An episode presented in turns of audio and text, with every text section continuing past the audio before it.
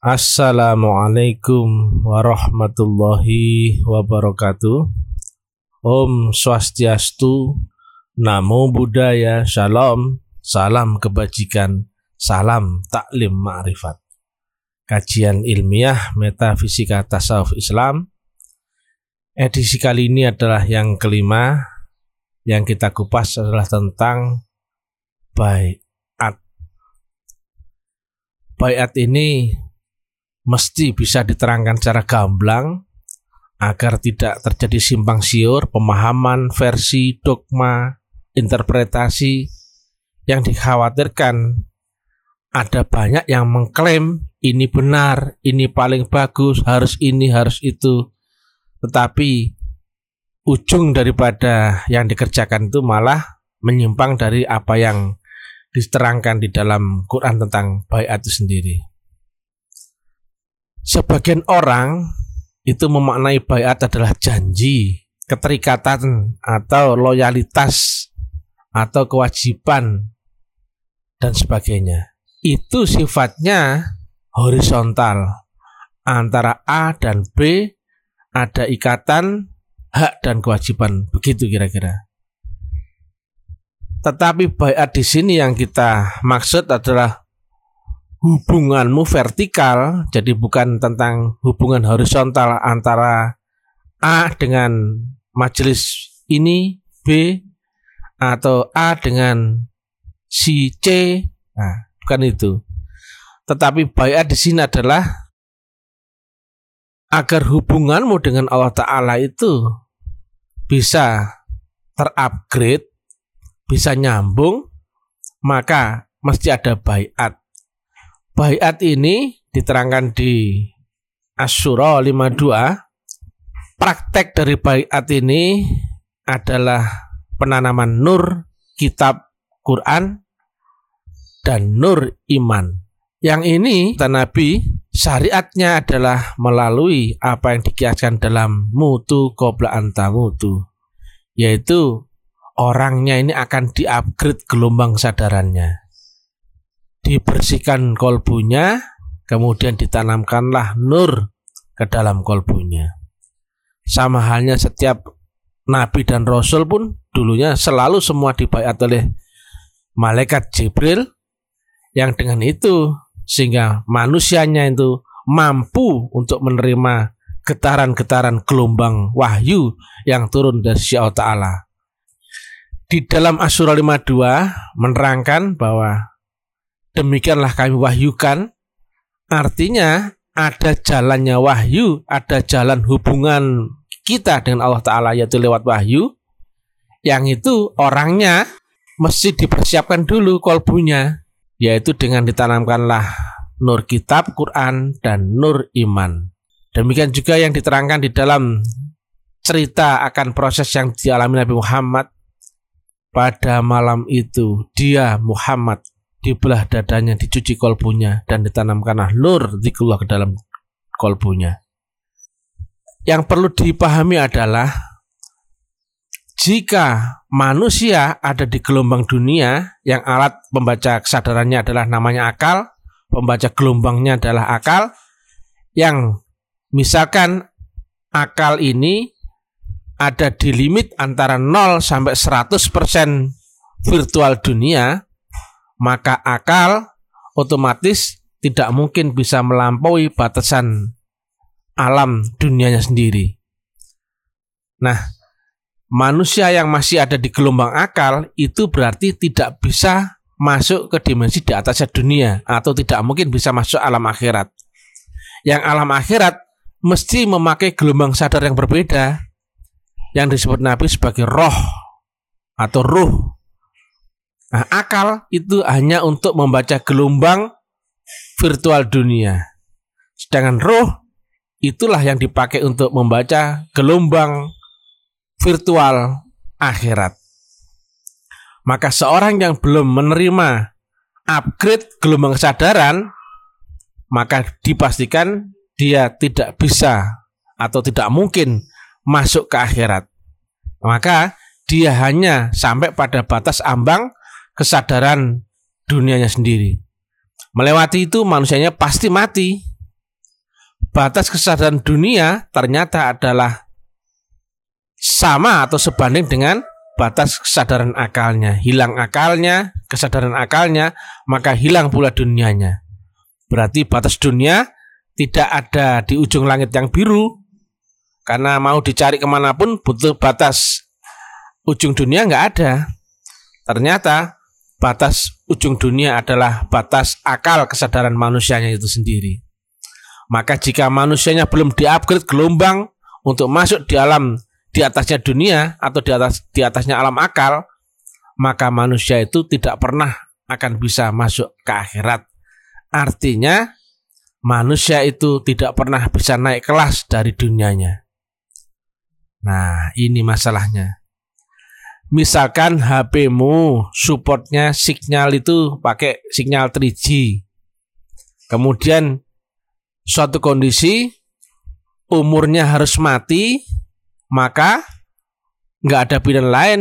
Engkau harus masuk ke alam yang di atasnya alam sebelummu. Nah, misalkan itu adalah alam akhirat ya kiasnya. Yang akhirat itu support gelombangnya adalah 4G maka otomatis HP-mu tidak bisa dipakai di alam di atasnya dunia itu artinya gelombang HP-mu yang masih support 3G tidak mungkin bisa dipakai di alam yang memakai support sinyal jaringan 4G. Nah, sinyal 3G itu hanya bisa dipakai di dimensi yang support 3G juga. Sinyal 4G pun akan bisa dipakai di jaringan yang support dimensinya adalah juga sinyal jaringannya adalah 4G. Nah, jika manusia yang masih ada di dimensi akal, kesadaran akal, maka dia tidak mungkin bisa menembus akhirat. Nah, makanya dalam bahasa Hindu Buddha dikiaskan orang itu akan mengalami reinkarnasi atau dia akan dihidupkan kembali dengan melanjutkan karmanya yang belum selesai. Nah, ternyata kias di alam kubur adalah berupa kelahiran kembali, yaitu seorang bayi dilahirkan dengan catatan amal di lauh mahfudz. Siapa yang beramal orangnya baru lahir. Itulah karmamu dahulu, itulah catatan amalmu dahulu yang mesti kau lanjutkan karena tujuan seluruh jiwa mestinya adalah pulang kepada yang maha jiwa.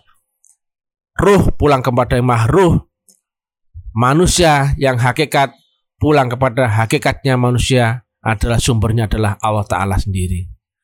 Maka jika manusianya belum terupgrade gelombang kesadarannya, nah, otomatis dia nggak bisa naik kelas untuk masuk ke dimensi akhirat. Jika dipaksakan masuk ke akhirat, atau jika dia belum menerima bayat atau upgrade gelombang yang dikiaskan berupa nur iman dan nur kitab maka ketika dia mati yang masuk ke alam nyata sementara dia punya alat maka sebagaimana diterangkan di Al-Baqarah maka terjadilah sumum bukmum umyun fahum layar jiun fahum layar sirun yaitu matamu dibutakan telingamu ditulikan mulutmu dikunci menjadi bisu artinya engkau tidak sinkron dengan alam yang di atas dunia ini. Yaitu ketika kamu mati, kamu masuk ke alam yang lebih nyata, yang mestinya kau menyadari bahwa dunia ini sebelumnya adalah menjadi fata morgana atau hanya sebatas mimpi. Tapi ketika kau masuk ke alam yang lebih nyata atau kenyataan, dan kenyataannya ternyata kau menjadi seorang yang bisu, tuli, dan buta. Itu kias. Artinya gelombang kesadaranmu tidak sinkron dan tidak bisa connect, tidak bisa terintegrasi dengan alam akhirat yang lebih nyata. Seorang yang mau masuk SMP tentu daftar dulu di saat dia lulus SD, barulah masuk SMP. Nah, untuk masuk SMA, dia mesti daftar dulu setelah dia lulus SMP. Nah, keyakinan banyak orang bahwa Nur Muhammad itu telah ada di dalam setiap manusia. Betul. Tapi Nur Muhammad yang ada pada orang-orang atau manusia yang di dunia ini bayatnya adalah saat dia di alam kandungan. Kutipkan sebagian ruhku dan kau bersujudlah. Itu ada di, di alam kandungan. Adalah sebagai guru atau penuntun untuk kehidupan kita di dunia. Tetapi untuk kembali kepada Allah Ta'ala, pulang ke Allah Ta'ala, bayatnya atau Nur Muhammadnya mesti kita didapatkan di dunia.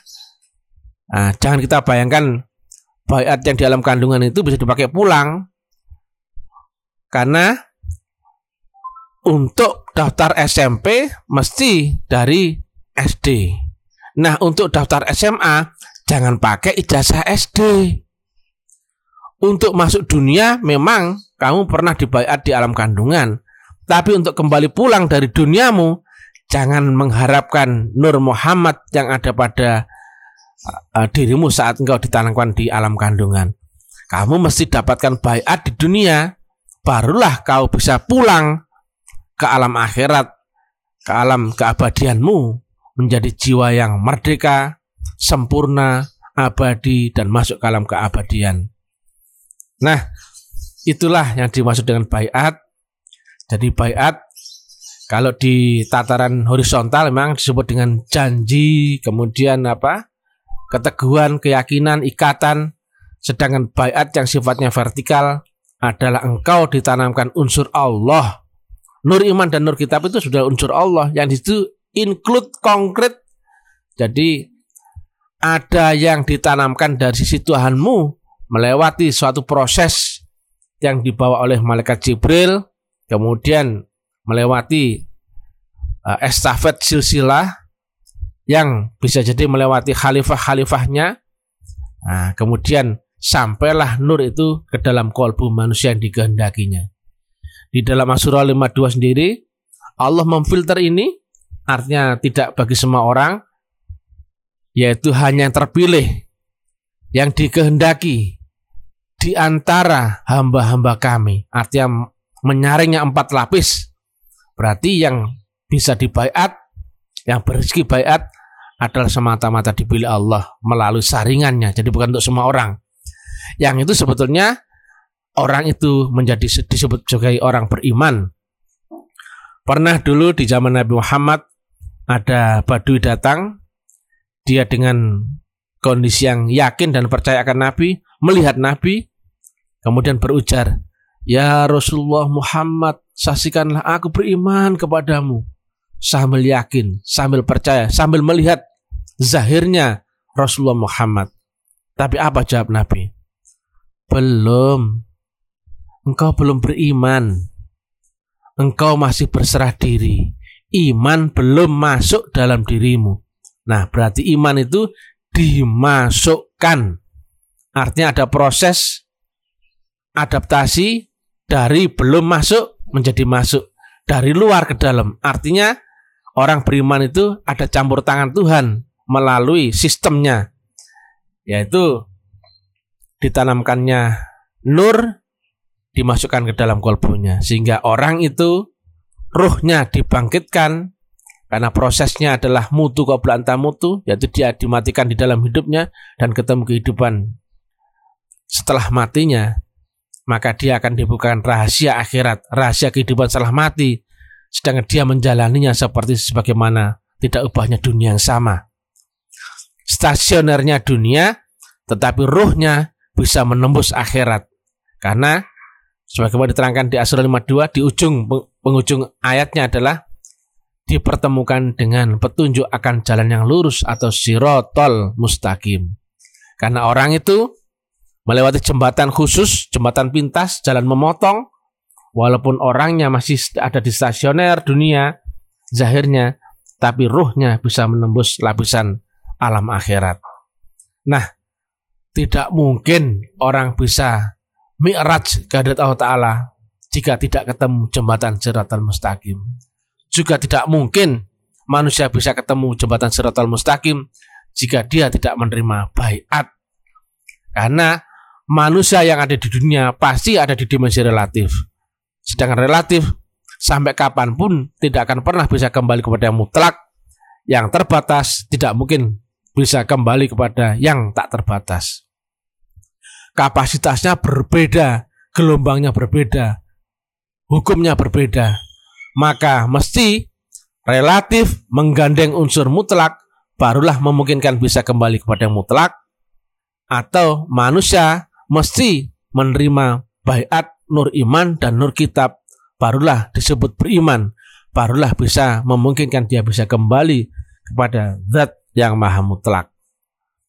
Nah yang ditanamkan dalam proses bayat itu sebetulnya adalah include all in semua dari sisi Allah Ta'ala. Mulai jalannya wahyu nur iman nur kitab atau kitab kodim, kemudian Al-Buraq, petunjuk Rasulullah, semua untuk bisa kau berhubungan dengan Allah mesti lewat itu semua karena itulah nurnya Allah.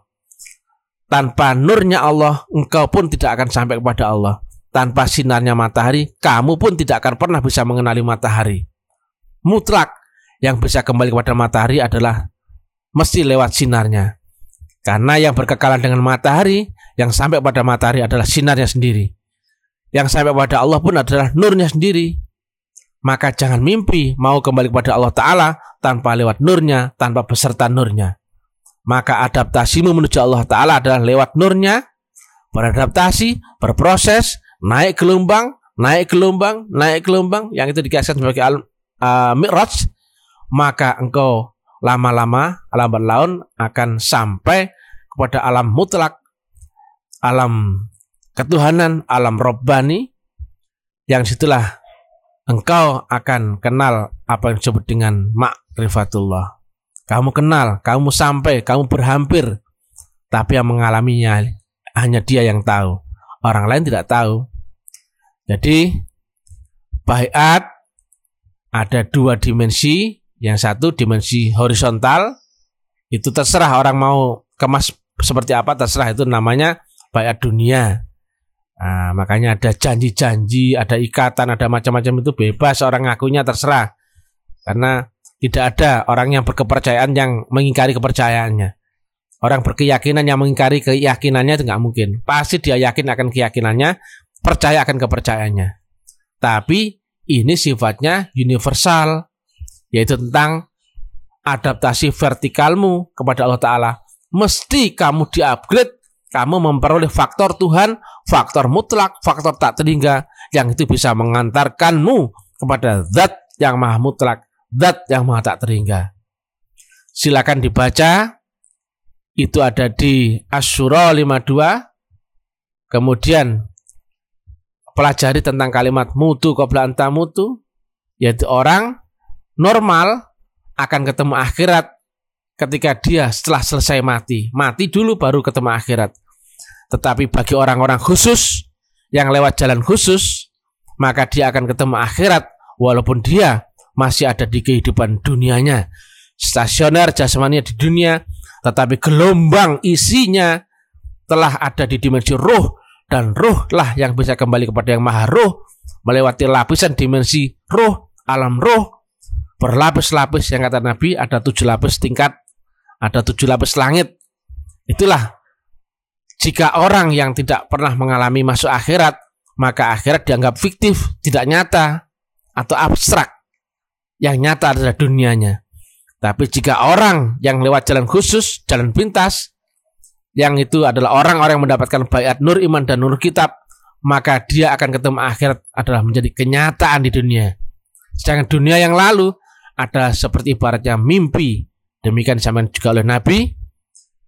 Baru kau mati, baru akan kau sadari bahwa selama ini kau cuma bermimpi di dunia. Dunia itu cuma fata morgana. Tapi bagi orang-orang yang terjebak di dunia, nyata. Orang nagih hutang nyata, anak istrinya nyata, semua nyata. Padahal itu cuma mimpi, itu tidak nyata, itu cuma fata morgana virtual hologram. Sama seperti orang mimpi saat mimpi, nyata rasanya di alam mimpi. Dikejar anjing pun lari, akalnya pun berpikir supaya nggak bisa digigit anjing. lompatlah, larilah, teriak-teriaklah, bisa jadi. Oh nyata saat dia mimpi dalam mimpi. Sama persis dengan alam nyata di alam nyata, kenyataan. Tapi si pemimpi begitu bangun dari tidurnya, oh tadi cuma mimpi toh. Nah seperti itu. Demikian dunia ini. Ketika kau ketemu technical atau teknik tinggi tarekatullah dan ketemu rukun syaratnya, rumusnya, kemudian aplikasinya, teknikalnya, maka kau pun berpeluang yang sama.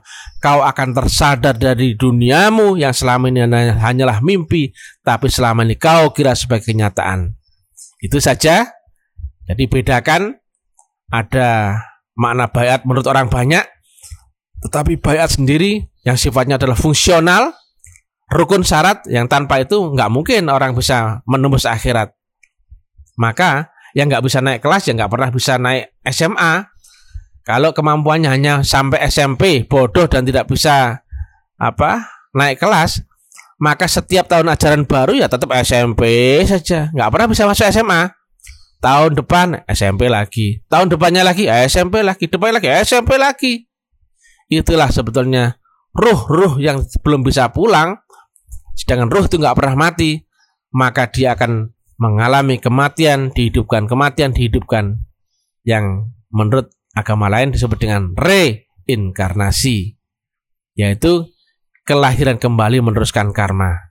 Mudah-mudahan manfaat. Salam taklim marifat, salam kebangkitan tasawuf ilmiah yang kita urai semuanya dengan sudut pandang ilmiah, eksak, sains dengan analog-analog yang mudah dipahami, bisa dimengerti dengan nalar tinggi, dengan rujukan ilmu pasti, tentunya dengan dalil Quran dan hadis. Jangan lupa ikuti uraian ilmiah kami di FB, WA, YouTube, Instagram, Telegram, dan lain-lain. Dan bagi yang berniat serius ingin belajar, silahkan hubungi admin dan bantu share ke mana-mana agar banyak saudara-saudara kita yang lain ikut tercerahkan. Jika engkau tidak bayat, lihat di Asal 52, engkau belum beriman. Iman belum masuk dalam dirimu, kata Nabi maka belum ada perintah ibadah karena perintah ibadah adalah bagi yang beriman bukan bagi semua orang karena Allah tidak mungkin menyuruh makhluknya yang ada di dimensi relatif memaksakan diri kembali pulang ke alam yang mutlak. Relatif sampai kapan pun tidak bisa kembali kepada mutlak. Kecuali relatif beserta unsur mutlak faktor mutlak maka dia beradaptasi untuk bisa kembali kepada alam mutlak zat mutlak keabadian mutlak. Itulah yang dimaksud dengan inna lillahi wa inna ilahi rajiun. Yang datang dari dia akan kembali kepada dia. Maksudnya adalah yang ada unsur dari dia atau beserta unsur dia yang berpeluang bisa kembali pulang kepadanya. Itu saja. Bila tafik wal hidayah bila ridwal inayah ilahi anta maksudi waridho kamar lebih Assalamualaikum warahmatullahi wabarakatuh.